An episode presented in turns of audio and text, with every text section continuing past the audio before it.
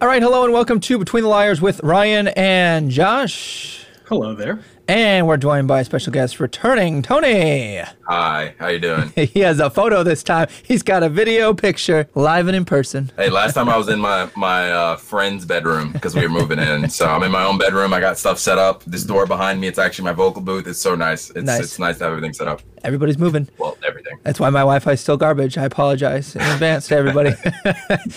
Uh, today, we're going to be discussing some of the Democrats' latest spending assignments. Uh, they passed that giant uh, bill in an effort to decrease inflation. We're going to focus on the green initiatives that they included in there, and then also the IRS. So, why don't we start by talking just about the EPA in general? If you don't know what that is, the Environmental Protection Agency, they've got quite a bit of unilateral power. I find uh, the three letter branches of the government to be rather interesting. But what do you guys think on the EPA?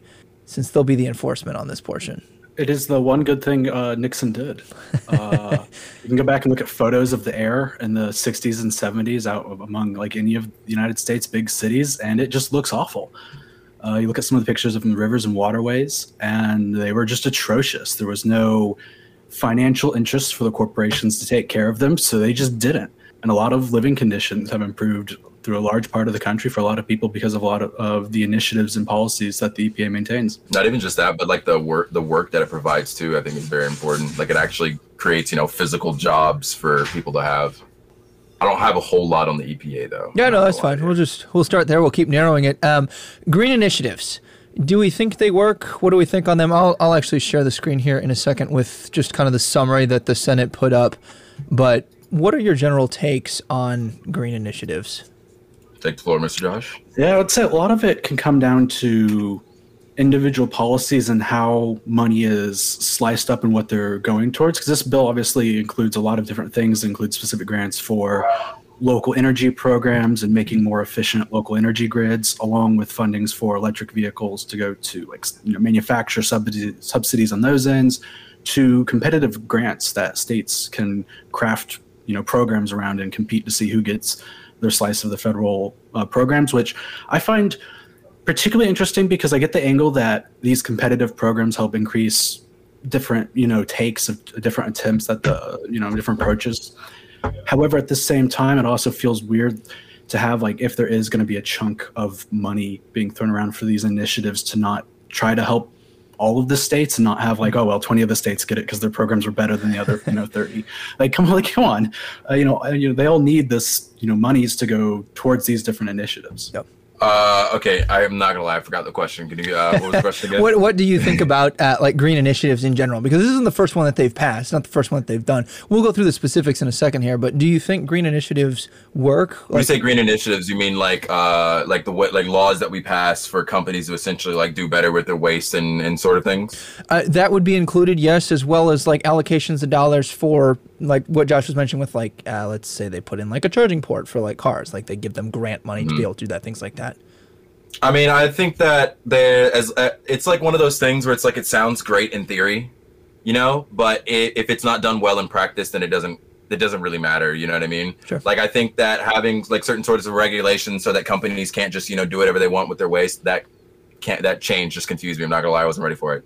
Um, I was just I was looking at this car, I was like, whoa, where'd I go? I- I actually didn't mean to add I- it right away. I think that you know if it's not done correctly, uh, you know it's just the people, the companies with more money are just gonna pay the pay the lawmakers or pay whoever they need to to just essentially keep breaking the laws and still get the benefits. Yep. And that's and you know th- that's why it's one of those things. It's like. We just need to kind of do away with. I think it all comes back. Like every topic that we will ever have, I can promise you, I'm gonna find a way to blame lobbying on it. Every single one of them. Every single thing that we talk about, I'm gonna blame lobbying. But and I think that's really true because like the the big like you know a lot of people like look at this as really great you know climate legislation and it realistically is it's more the United States I think has pretty much ever done in the past. But at the same time, if you dig into the bill to get Joe Manchin's vote, how they bought him because they bought Joe Manchin, and because Joe Manchin was bought by you know lobbyists from the West Virginia um, fossil fuel industry. Every time they want to kind of hand out funds in one of these uh, different ways that the legislation set up, they have to auction off credits to allow companies to pollute the atmosphere. So they can't even give money without holding money to or get you know holding an auction to off to the highest bidder who gets to pollute the planet. And I, I, to me, like, like that's so supports insane. Yeah. That didn't change it the way that I meant it to. So I, I think, like I said, theory good, practice bad. Okay. Uh, let's pull this up so that for the people who are watching, there we go. Now you can still see our lovely faces through the live stream. Uh, so this is not the bill, but this is like a summary that they put up a kind of where their money is going. So we here we have methane emissions reduction program. Uh, in total, it's 35.5 billion, and I believe this is over 10 years. So if this was the funds for the 10 year plan, it's not as much per year as it sounds. Uh, methane emissions reduction program that's going to provide 1.55 billion to EPA to issue loans, rebates, contracts, and grants to help other uh, to help the oil and gas sector reduce methane emissions. You've got the greenhouse ga- gas reduction fund that's going to have 27 billion. Climate pollution plans and implementation grants that's going to have 5 billion. Environmental and climate justice block grants going to get 3 billion. Um, the climate justice is always an interesting term to me, but that is, if you're curious, uh, is going to be competitive three year grants to states, tribes, and municipalities, and a community based nonprofit organization for financial and technical assistance to address clean air and climate pollution in disadvantaged communities. You've got three billion going to cleaner ports. You've got one billion going to cleaner medium, uh, cleaner medium and heavy duty vehicles. You've got 250 million going towards uh, environmental product information program. 60 million going to the Diesel Emissions Reduction Act or DERA. 40 million to efficient environmental reviews. That's designed to improve efficiency in environmental reviews. You've got 460 million going to clean air and climate grants, 250 million going towards green federal buildings. I'll just pop us right here for a second. Green federal buildings, anytime that they offer like some kind of an initiative for like the, the including of, of buildings. Like california did something similar which was they're going to give people subsidies to put solar panels on their house. And what most people don't think about is that after like what josh 10 years those are trash and then they have to be replaced. It's like less than 20 years. But i mean that's Yeah, that's not just money years. that goes away but also what do you do with the the things that are supposed to be cleaner energies that wind up you, you like they don't break down like it, it becomes one of the issues. Like same for like the lithium batteries. Like you can't just get rid of those batteries. So the EVs have drawbacks. So when they pour money into these something that I think we need to think about is what is the trade-off? Like yeah you're not doing as much in emissions at the moment but we got to look at the whole ecosystem of the climate change issue and not just okay we've reduced it by this percentage point to not have as many diesel or gas based automobiles when we you know we, we up the issues when it comes to just disposing of batteries and EVs for example It's certainly an uh, interesting trade-off like mining to get a lot of the materials required to make solar panels in different ways poses a lot of environmental detriments.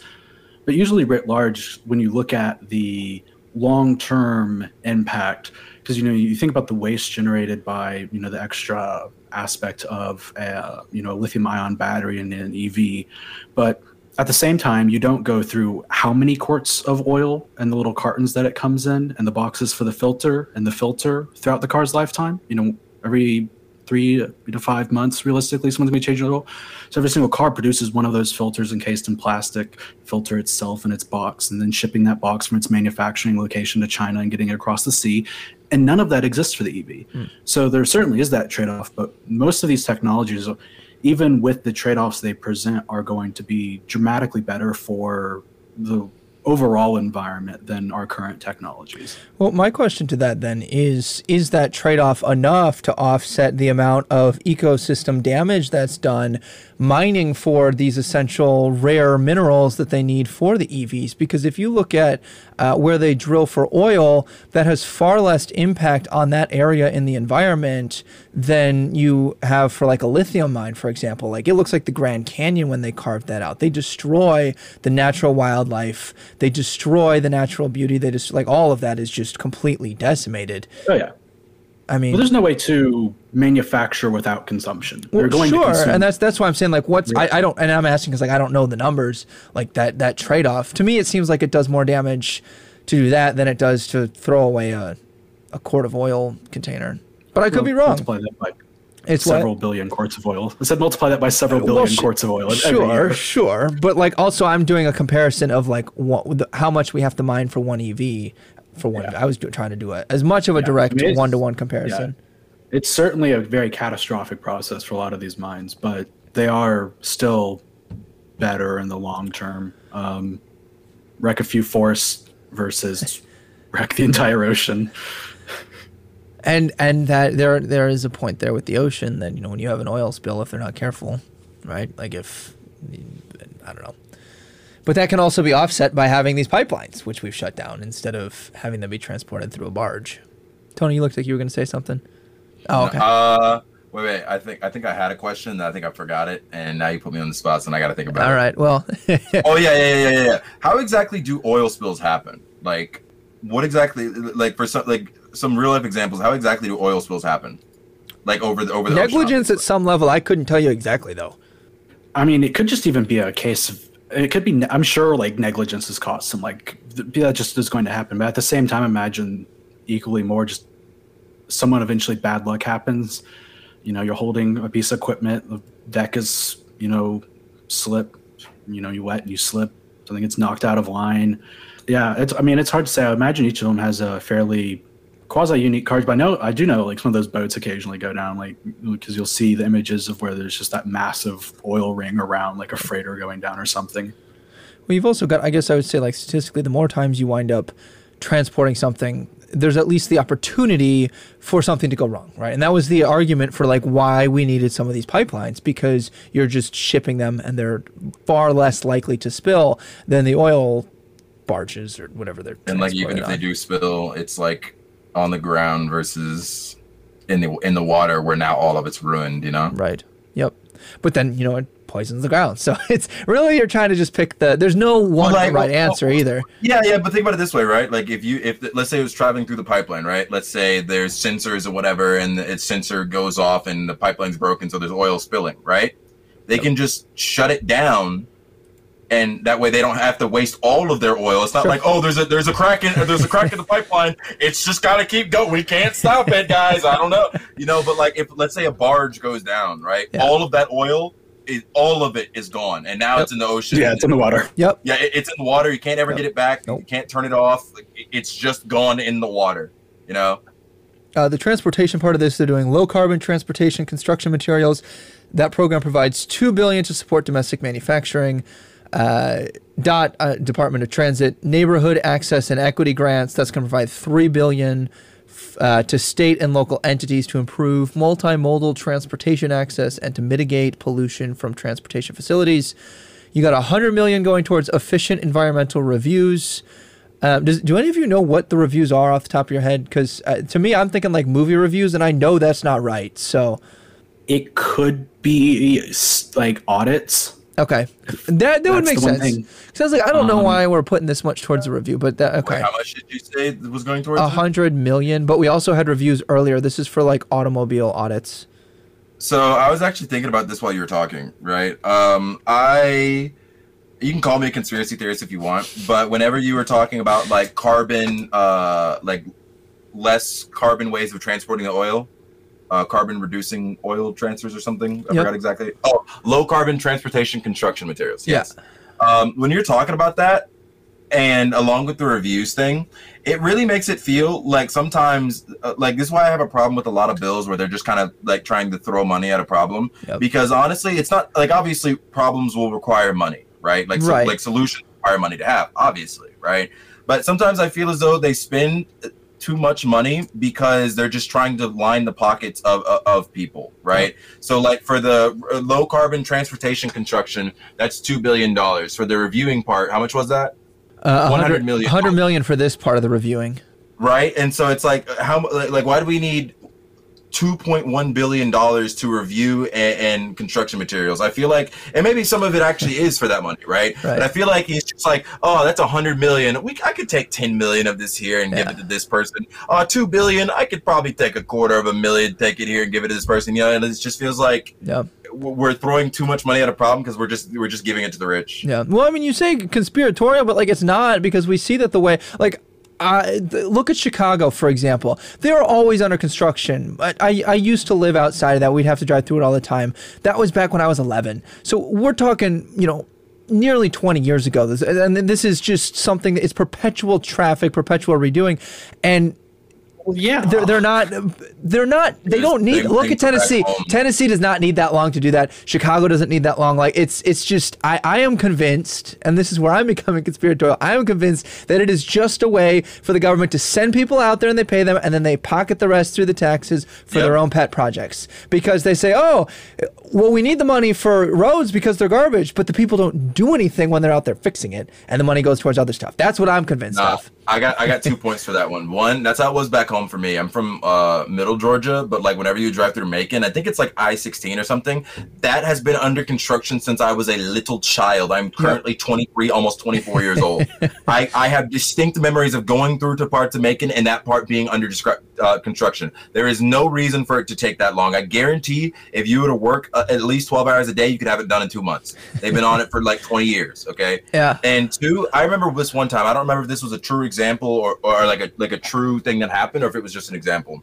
But I remember once I was reading about something, and let's say they were talking about uh, they needed to get a road done, right? Mhm. And so the first company comes along, is like, "Hey, we'll do it for a million. It's like, okay. The second company comes along, is like, "Hey, we'll do it for two million. Okay. Third company comes along, is like, "Hey, we'll do it for ten million. The guy pulled him aside. He's like, "Why are you trying to charge me ten million? He goes, "Here's why. Because you pay me ten million.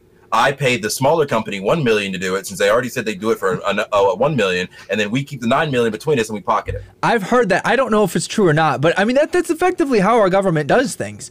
And here's another way that it's wasteful, and this is anecdotal, but it's a personal example that I have. So where I live is right on the corner of a street, and the the corner cement, like where the sidewalk meets the asphalt of the road, was all broken up because it's old, and they had it on both sides of the street. One is on the corner that I live on, and they sent a company out there uh, this week to fix both sides. They sent five people out. One person is driving the little excavator to like break it up and move the stuff around. Four people stood there doing nothing. My ring alarm went off and said, "There's someone at your door," because there was two guys sitting on my stoop in like their blaze orange vests, not doing anything, and the company's paying them to do that. And that is how inefficient our government works. They take our tax dollars, and half the people just don't do the work then either when they're contracting under them. Okay, wait. I, I hate to be that guy, but I've done a lot of construction work, and I know I know that's how it seems. I promise you, I know that's how it Sure, seems. go ahead. Yeah, But, go ahead.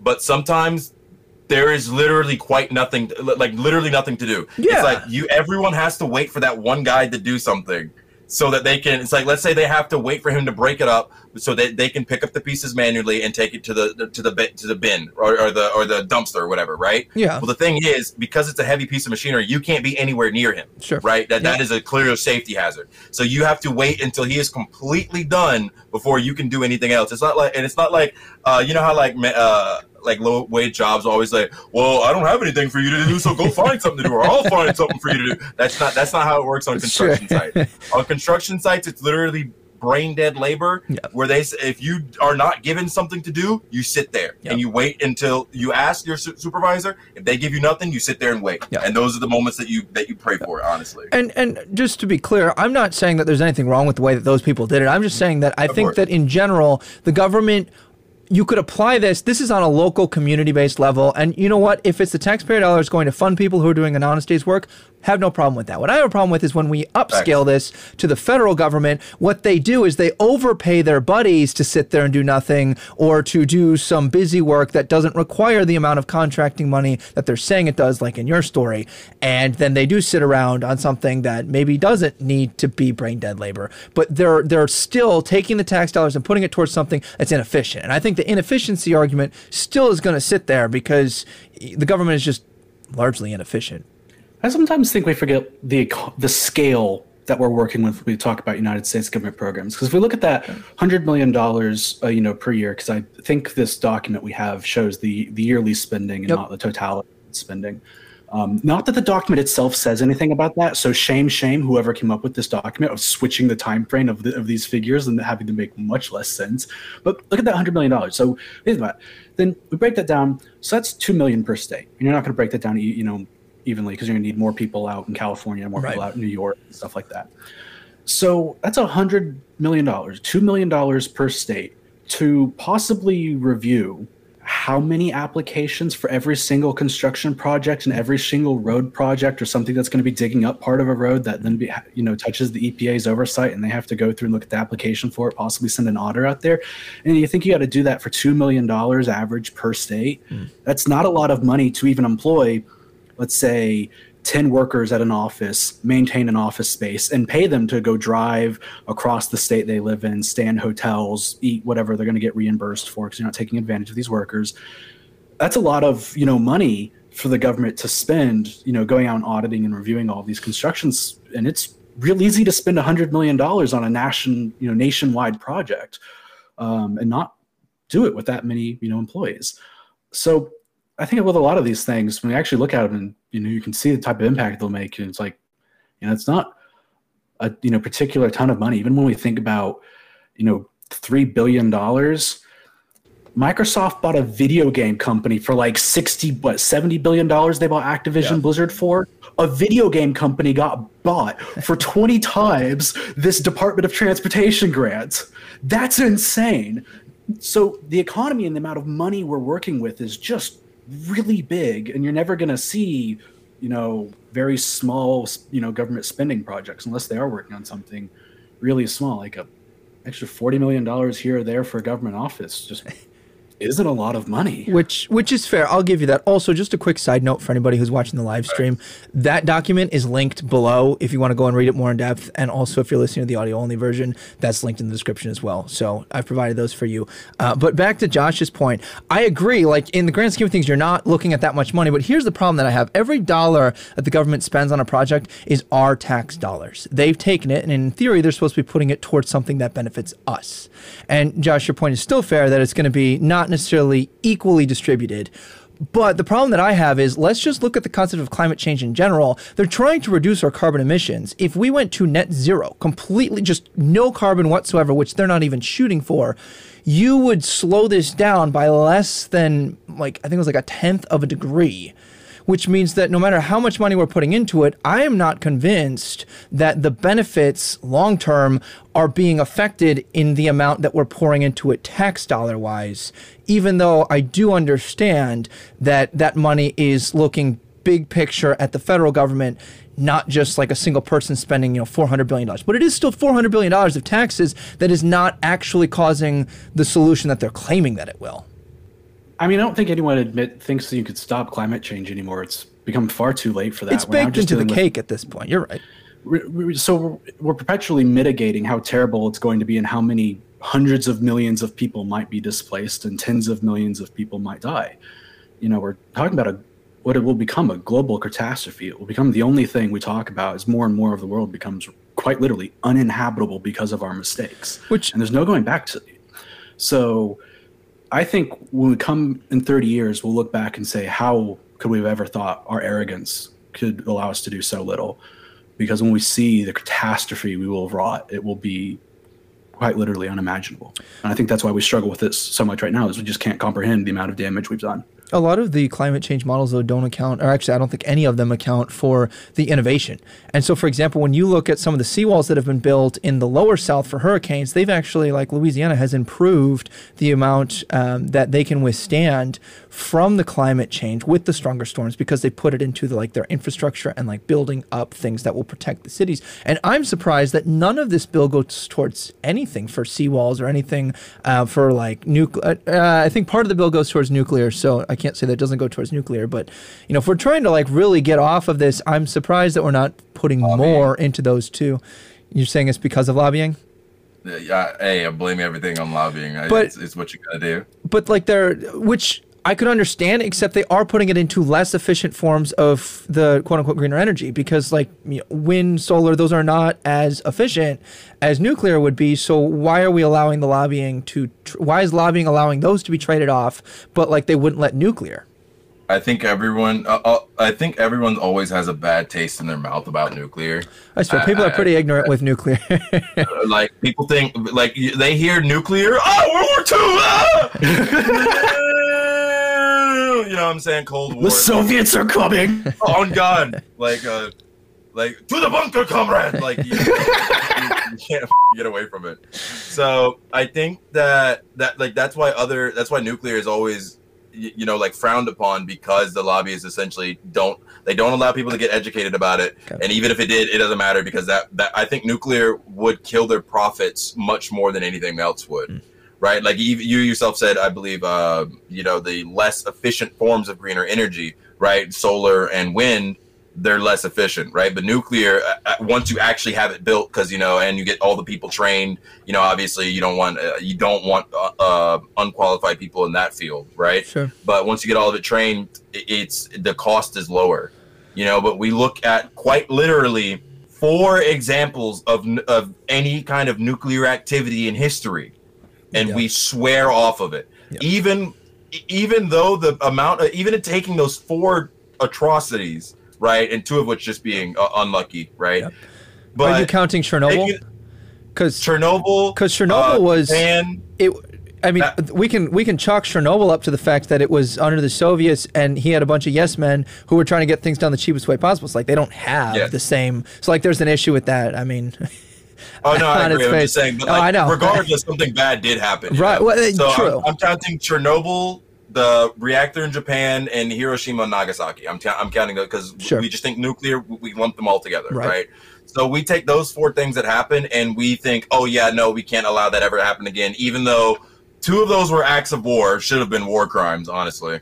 One of them was due to sheer incompetence of, of, of Russian authority, and one of them was un- truly and utterly a natural disaster. It yeah. was just yeah that one was literally just unlucky. Something like that would probably almost never happen in America because Japan is known for its flooding, right? Yep. But but the the reactor really couldn't be put anywhere else. I mean, they could, but the same thing probably would have happened somewhere else eventually anyway, yep. right? Unless you put it super far in on the mainland, which kind of screws you out of the way anyway, right? Sure. But even if you take all 4 of those and you look at all the people that it negatively affected, it still doesn't even slightly, somewhat compare to the amount of people who are negatively affected by like you know uh, natural gas and coal and yada yada. Even if you take the worst predictions, the worst assumptions about Chernobyl, like those insane claims there, like millions of people died because that, of it would have wiped out half of Europe. Yeah, yeah, still doesn't matter. Uh, doesn't matter. Still, still doesn't come close. 4,000 people a day die in China from smog pollution alone. They choke to death on the fumes of industry. 4,000 people every day, today, yesterday, tomorrow, and for the foreseeable future. 4,000 human beings every 24 hours will choke to death on smog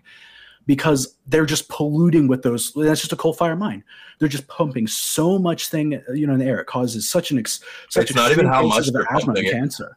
It's not even just like how much they're pumping. It's the fact that China is the has the biggest population the, in the world. It's like one of the biggest countries, but just like every other populated country, America included, all of the people live in one place. So you have a country with 1.4 billion people, where probably about 700 million of them live in. I think, if, if I'm not mistaken, I believe it's like 75% of the entire country's population lives on 25% of its land. I, I looked at a video once. I, I could be roughly right for. I, I could be wrong about that, uh, like the, the exact numbers, but I believe it's 75% lives on essentially 25% of the land. So 75% of 1.4, almost 1.5 billion people live in a country that's probably the size of our eastern seaboard, right? So it's not even like how much they're pumping; it's the fact that they all live on top of each other. It's the same thing with India, which is I could, I could. We need to have an episode about just India. I could go on for hours about that. uh, so, bringing up India and some of the other nations that use carbon-based fuels to modernize and kind of catch up to the rest of the world.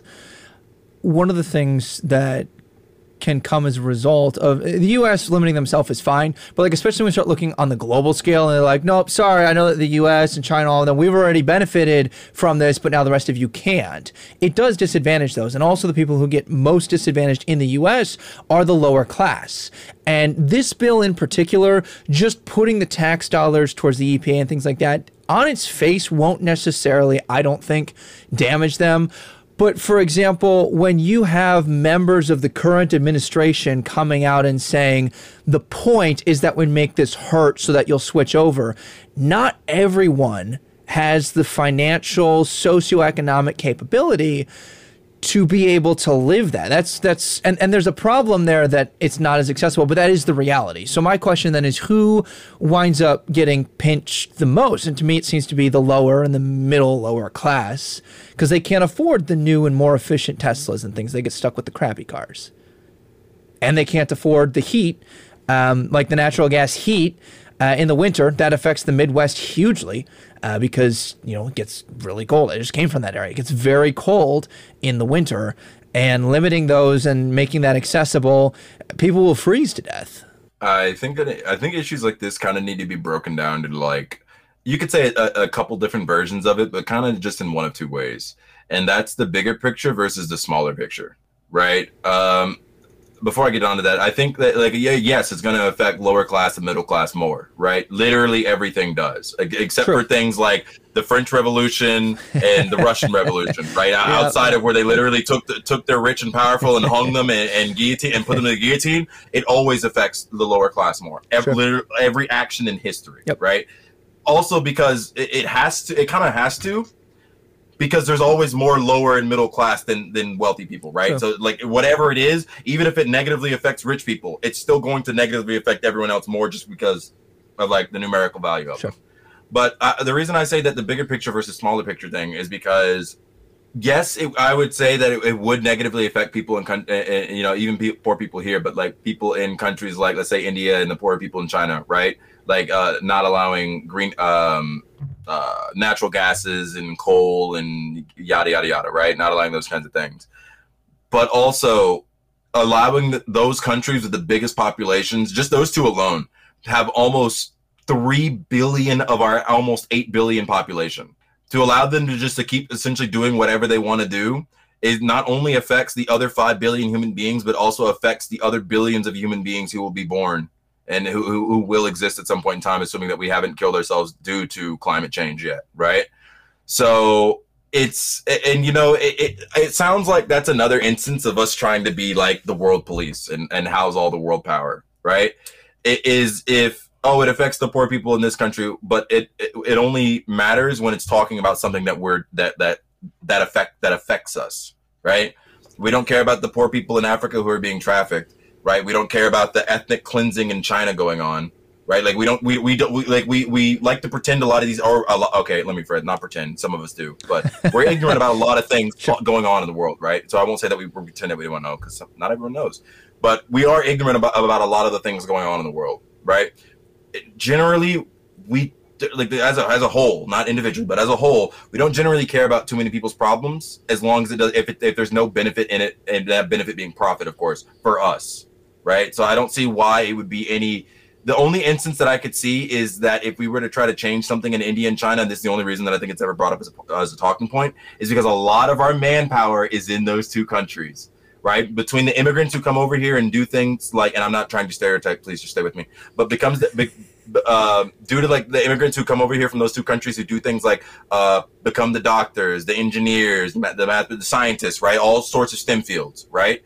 Uh, between them and then all of the physical manpower that we have for people that work in the factories in China and the people that we have on things like uh, service lines in India, right? That's the only reason why I think that these two countries in particular are brought up as talking points. So let, let me ask you this then. When we had like the Paris Climate Accords, which was the larger nations who have been developed through uh, the use of carbon things, and now they're trying to police.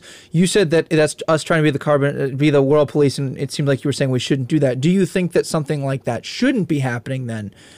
Or were you fine with that? That that which which way? I think that if we're gonna police the world in certain aspects, then we need to like actually police them because we can sit here and talk about India and China all we want, but sure. like America can't and won't do anything about them. No, and China's right? the largest emitter, and we can't get them to sign on with anything. So this this China is really just literally with, do whatever they want. And and this bill does just deal within the U.S., so we can even stay within yeah. the U.S. and talk about whether or not this is good for yeah. us. Is this a good use of our tax dollars? Something else in here that's not on that that sheet uh, but is in the bill, is they are including penalties for companies that don't meet their green standards. So they're setting an incentive structure for companies to do more with EVs, even though they're not quite as efficient, um, and for them to basically set penalties for um, the companies. They're, they're saying that they're putting these, whether it be a tax or a fine or what have you, if they don't have a good enough score, a green enough score.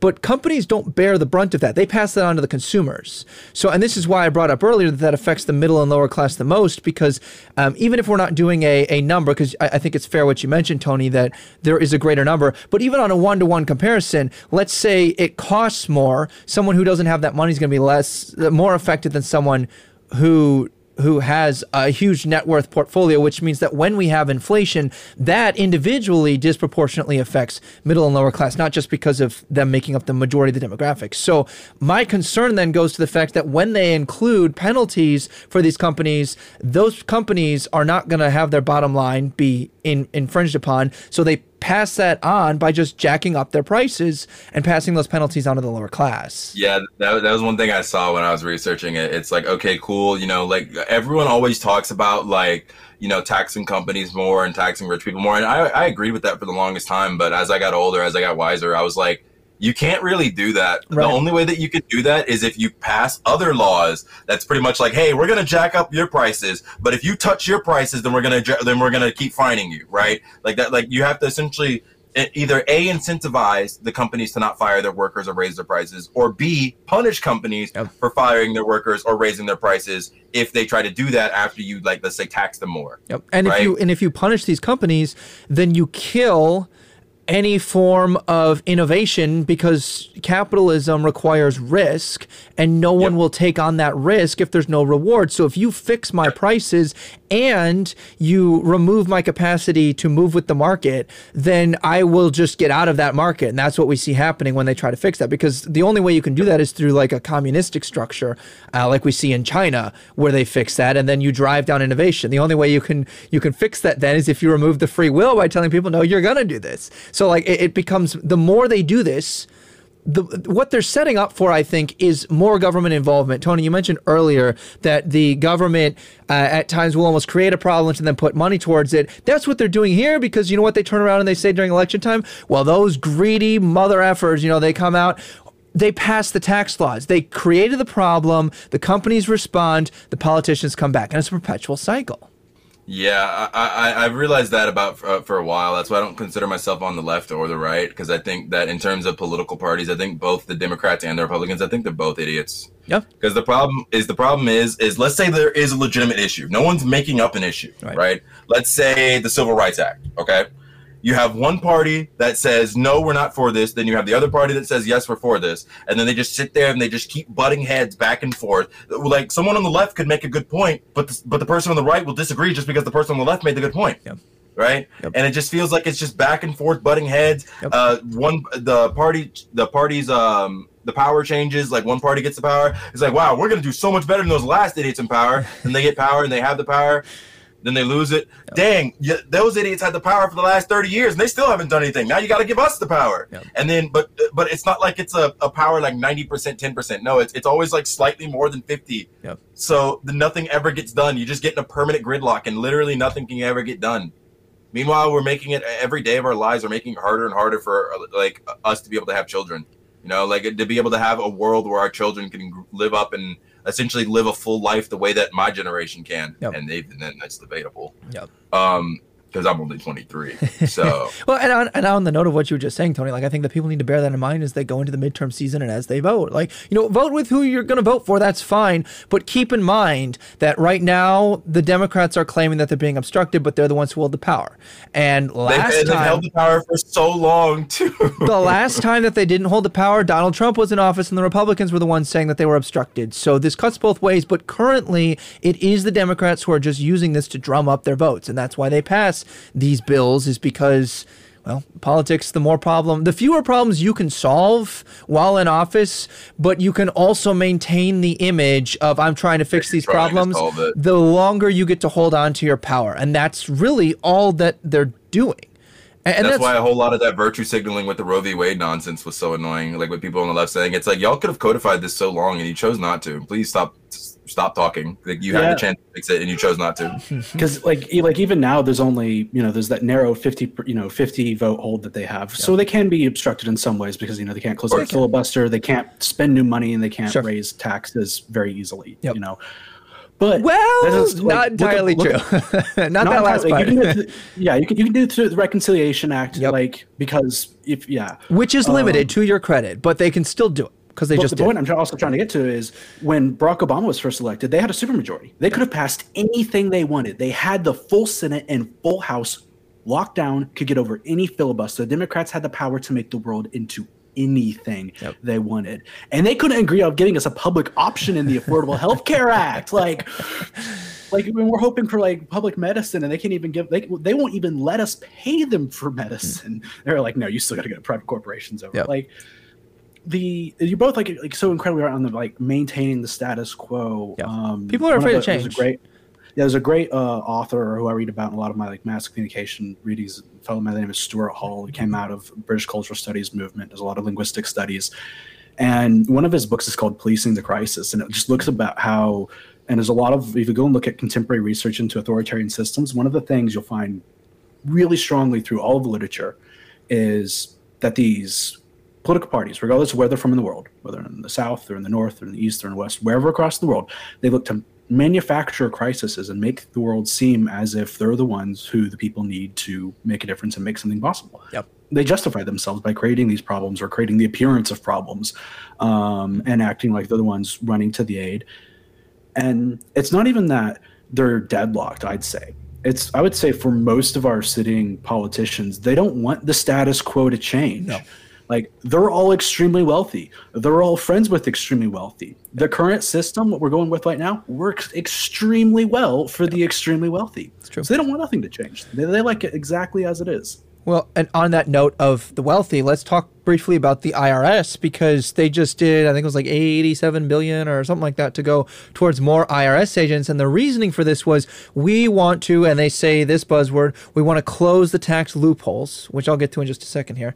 Um, but also, they say that they're trying to pick up lost revenue. Now, I'll give them that portion because the IRS does lose money by not being able to close in on it, but it's not exactly the way you think about it. Now, when they say that they're going to close tax loopholes, all they mean, and, and they also say the rich need to pay their fair share.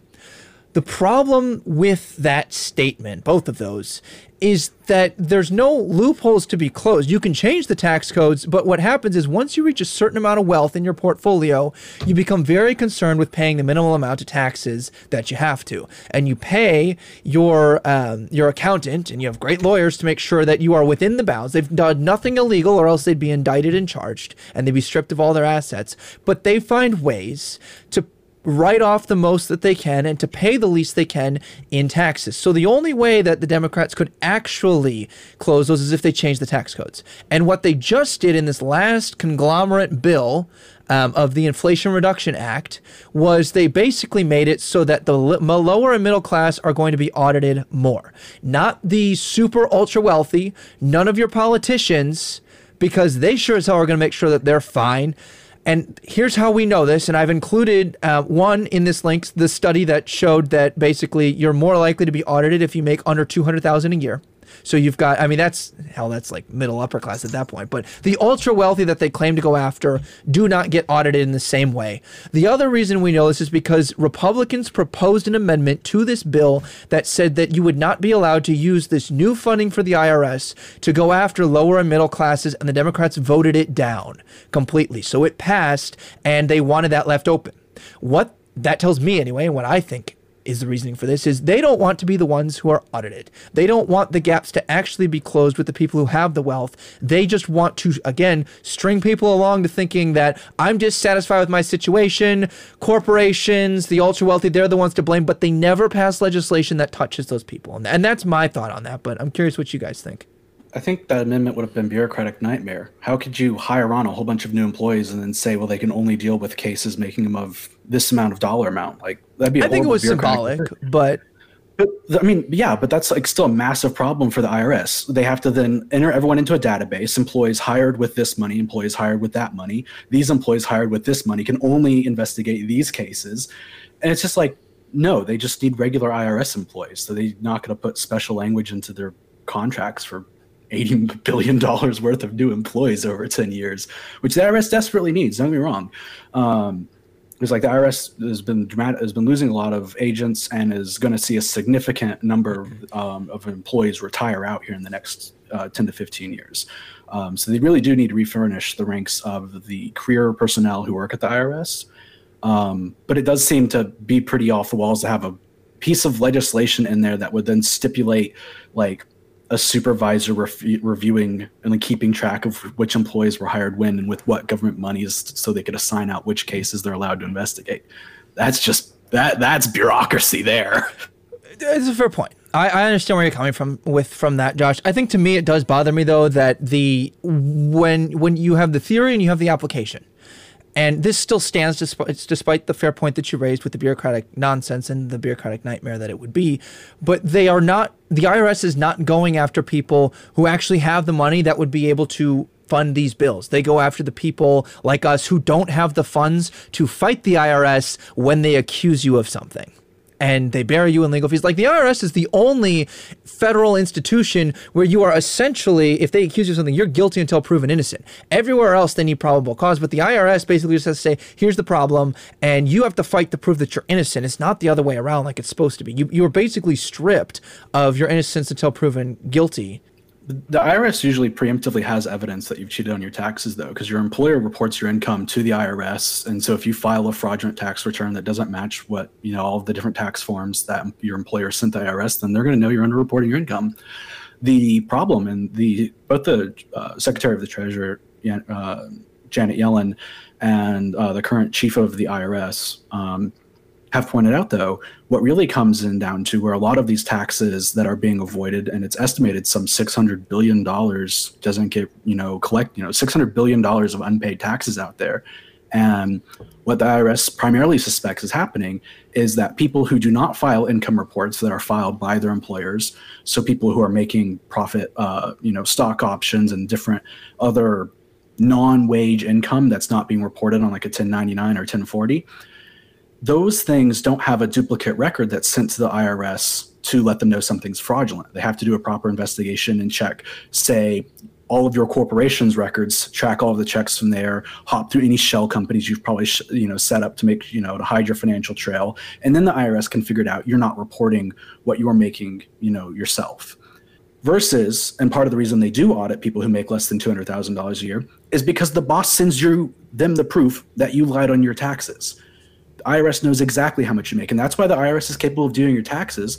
But as Tony was pointing out several times now, lobbyists get in the way of IRS doing our taxes for us because they have all the information already. They don't need our involvement. They could just do our taxes for us. TurboTax is a fraud. So that's true. Um, why? Tell me a little bit more about how the lobbyists get in the way of that. I'm unfamiliar with the specifics of how the lobbyists are the ones preventing that from happening oh they, they spend like hundreds of millions of dollars every so often on these gigantic lobbying campaigns like in particular it's intuit who owns a lot of different okay. financial products quickbooks turbo yep. uh, turbotax um, but they lobby uh, the, they've lobbied the government because there's a there's a law on the books that prevents the irs from doing everyone's taxes mm. for them and so then they have their fake free tax things, which you can actually get a proper free one if you go to irs.gov. Yeah. Um, when it comes tax season. You keep that in the back of your pocket. Yeah. Um, you can also get it done. I think uh, didn't Hasan Minhaj put together uh, something to help with that too?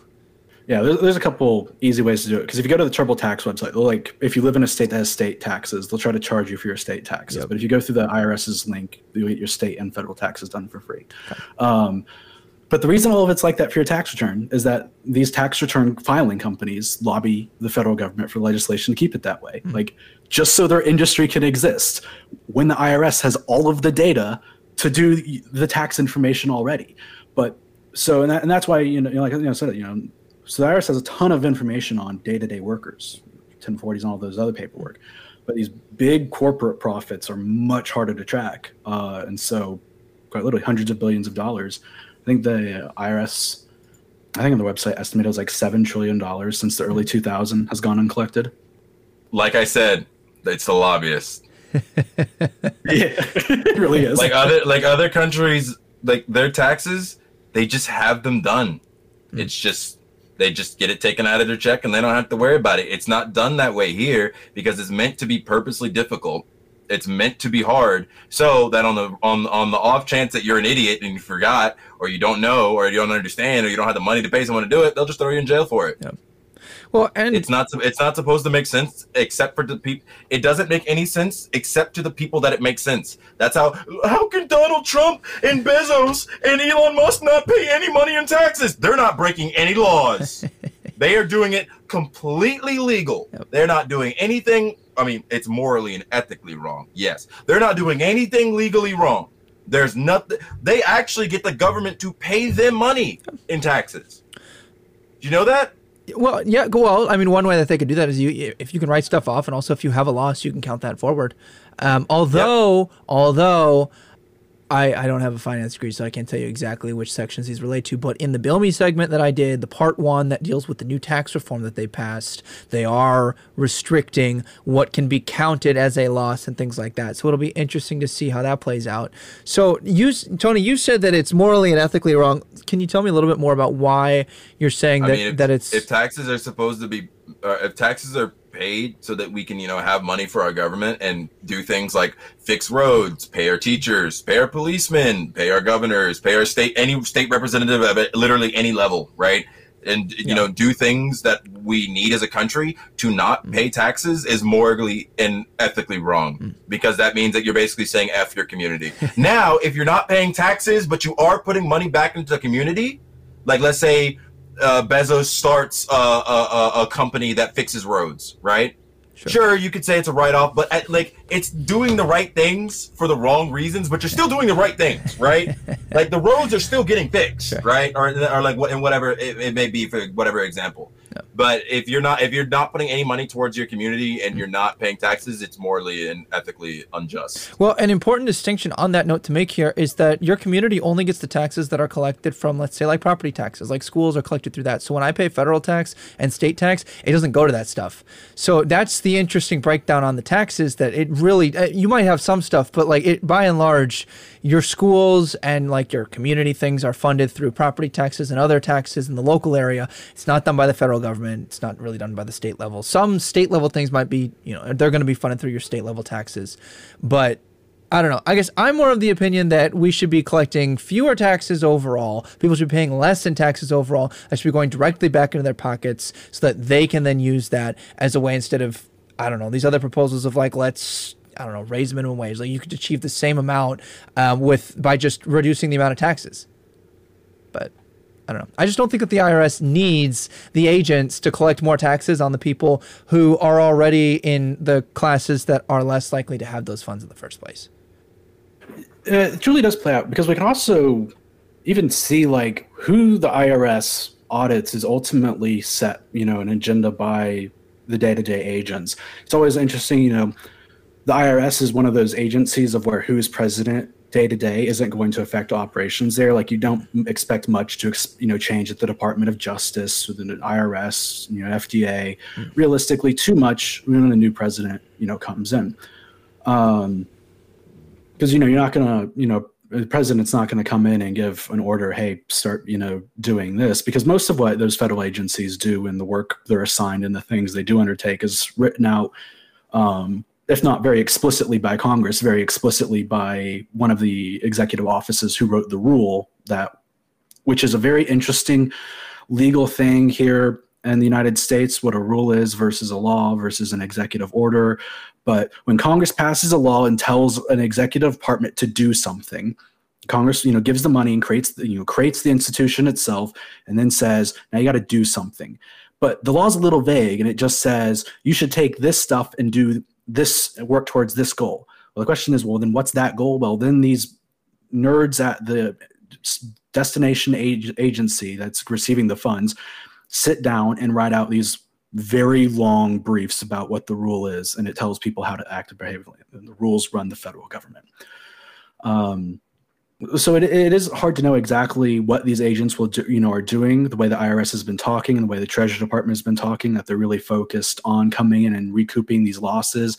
They're talking about they're hopeful to regain, you know, an estimated three to four hundred billion dollars, you know, back, which realistically would dramatically pay for not only the climate legislation, but if we give the IRS $80 billion over 10 years and they come back with hundreds of billions of dollars, then you know that's making the government money and collectively dutifully owed taxes that are currently being underreported and misrepresented to the federal government. Now that would assume though that they actually put that money towards the bills that we're signing off on. Is like, hey, like that's a good idea. Like Josh, if you think that these climate bills uh, and these initiatives are good, I mean, unfortunately, the reality though is that the government isn't necessarily going to put the tax dollars towards that in the future. I mean, they they, Yeah, they tend to. unfortunately, yes. Uh, Tony, last thoughts on the IRS before we go into our hot takes, and you give us your final final thoughts.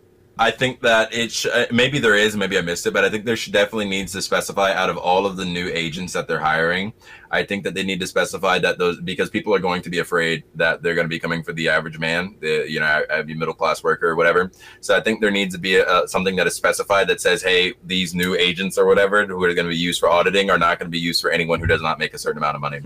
I agree with I- that. I think- Josh thinks it's going to be a think that- bureaucratic nightmare. Wait, I'm what do you stop mean? audit- Well, just keeping up with who's assigned to investigate what cases and who's allowed to investigate what places. You enroll in the office, supervisor starts handing out cases and who's going to do what. And it's like, oh, wait a minute, you're a new hire. You can't investigate that person. I mean, but I feel like that's not too terrible. And also, uh, the reason, nah, Ryan, the effed up part about that, do you want to know why that wouldn't even matter? Sure, bye. Because the thing about it is, even if they hired all of the new agents, is like, okay, all of these new agents, they're not going to go after anyone who makes below this certain amount of money. All they would do is take all of the old agents Yeah. and now just put them on the case for Yeah. like all the Money's people. Like, fungible, it- it- duties it- are fungible. Like you're right. Yeah, like it, it doesn't matter. So I mean, I, I I don't know. I I cannot believe like there are not enough people that make above whatever the amount of money is that they're mainly targeting. Right? There's not enough people above there for them to justify hiring that many new agents. I agree. So what it all it means is that they're going to be auditing more people, but the more people are not the ones that we need to go after. Right. I th- I really think that what Josh is mentioning as far as them like selling like this is what we're going to recoup. I don't think they're going to recoup it because I don't think that they're lo- I think they're digging in the wrong spot. Uh, to quote Indiana Jones.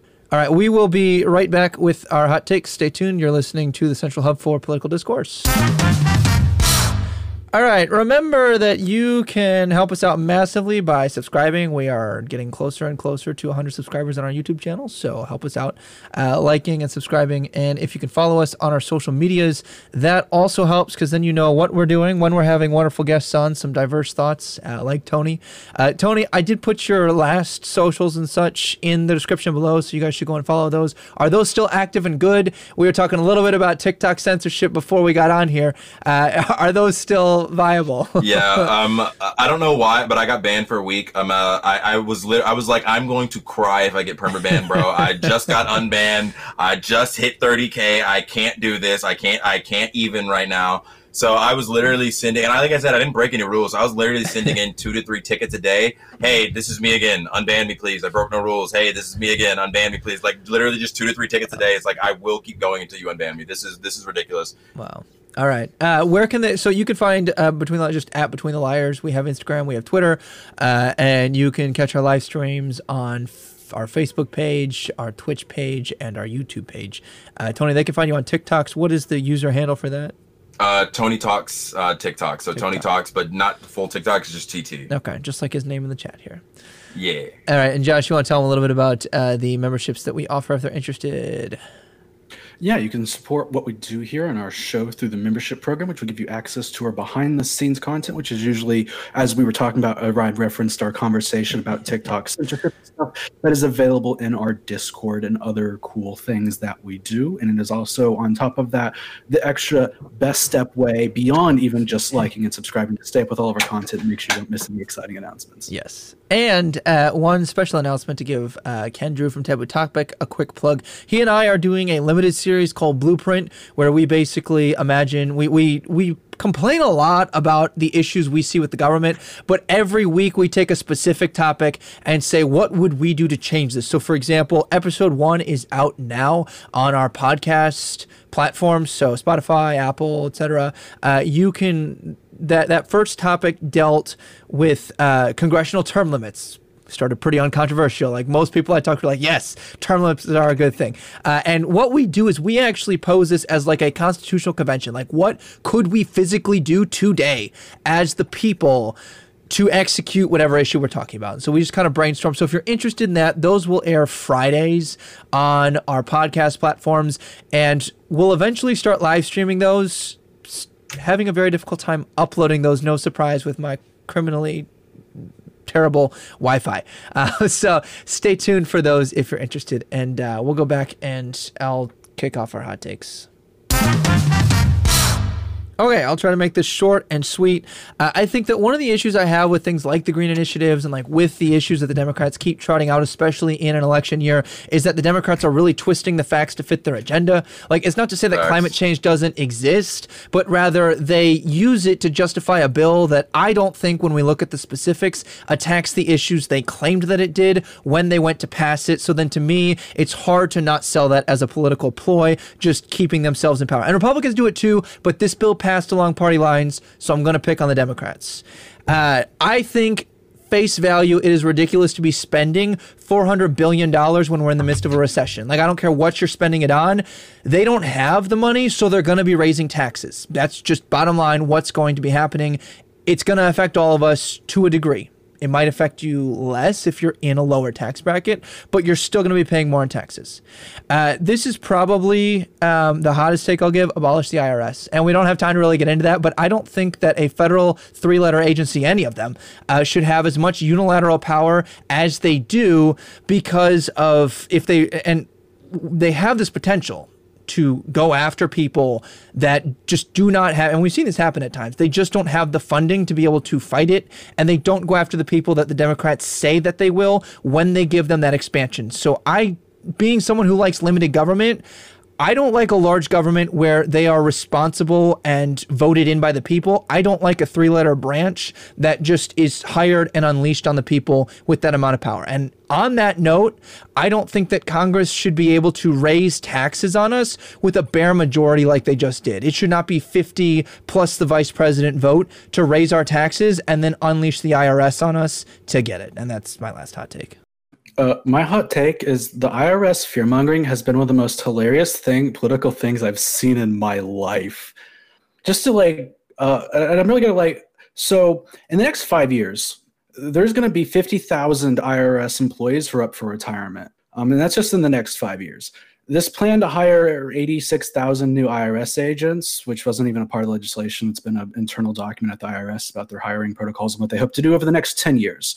So if they have 50,000 people coming up for retirement in five years, and they're hoping to hire 87,000 people over 10 years, then the question comes in to be that we actually might end up with net less IRS agents with our current hiring protocol than we have right now, which, as a problem, is a serious problem because right now only 2.2% of millionaires' tax returns gets audited.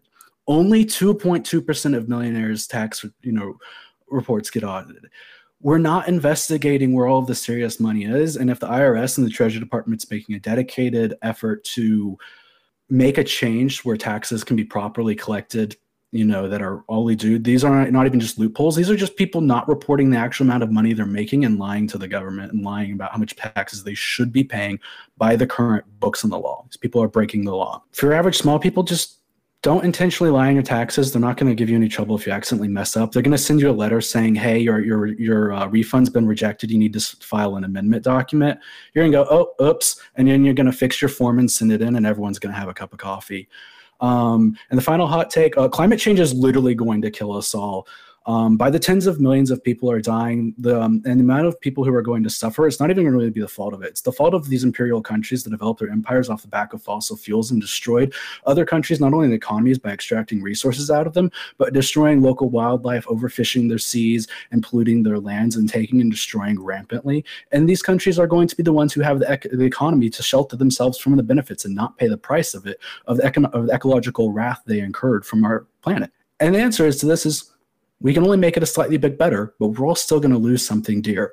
And I'll tell you this life in society stops functioning at 50 degrees Celsius. And the closer we, the more and more days we have closer and closer to that 50 degrees Celsius line, is pretty frightening. We already seen how devastating a 45 or 42 degrees Celsius day can be for a lot of Europe. Bump that up to consistent, maintain 50 degrees Celsius like we're going to see in 20, 30 years, and things are going to be awful. What is that in Fahrenheit? I legitimately don't know. You're speaking to 122 Americans. degrees. There we go. But yeah, 100, 120, Yeah. I just googled it as he said it because I was like, I sure. I, I, I was like, I Josh, you're could do the speaking math. to Americans. It's like you I, gotta I, use I can Fahrenheit. do the math in my head, but I don't want to.